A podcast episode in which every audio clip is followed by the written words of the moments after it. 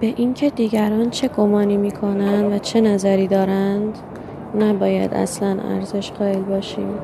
اگر اینطور باشد انتقادها و سخنان آنها نمی‌گذارد هیچ کاری انجام بدیم.